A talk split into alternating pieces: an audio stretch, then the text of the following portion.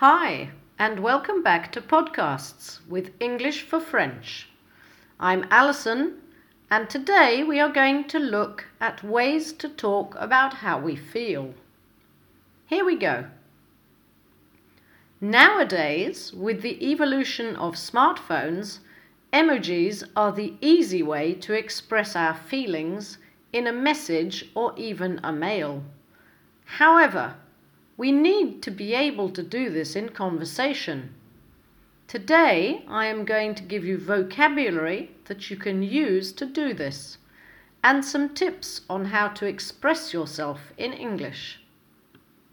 To talk about feelings in English, we can use the verb to be or the verb to feel.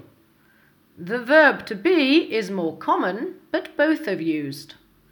We can also use the word make, as in to make someone angry, or in idioms, which we will see later in this podcast.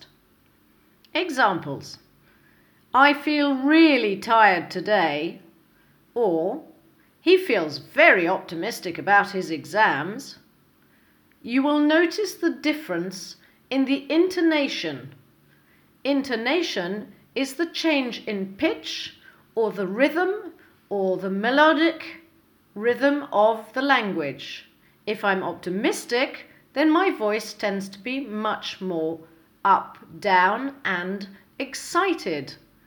Whereas if I'm feeling very tired, I will change my voice accordingly.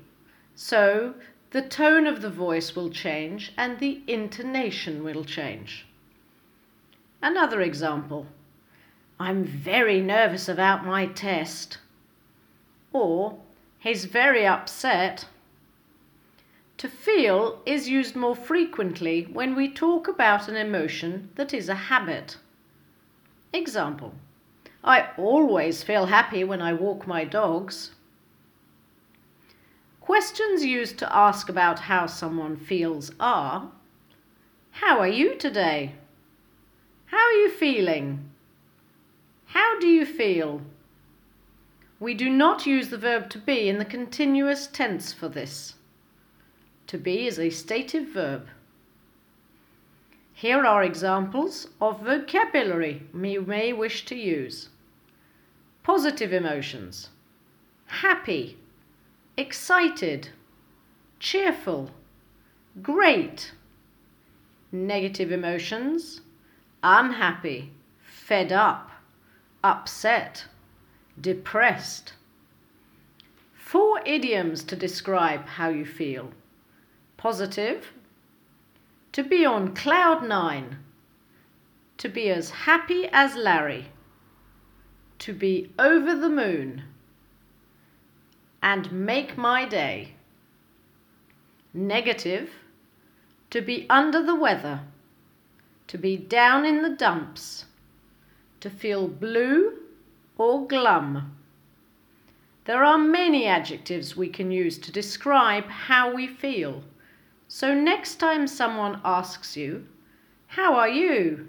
instead of saying, I'm good, I'm not too bad, try using some of the following. Oh, fantastic! Great! Optimistic! Wonderful!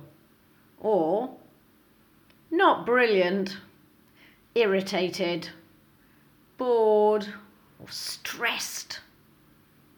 Look up some more in a synonym dictionary and have fun making up some phrases as answers to people asking you how you feel.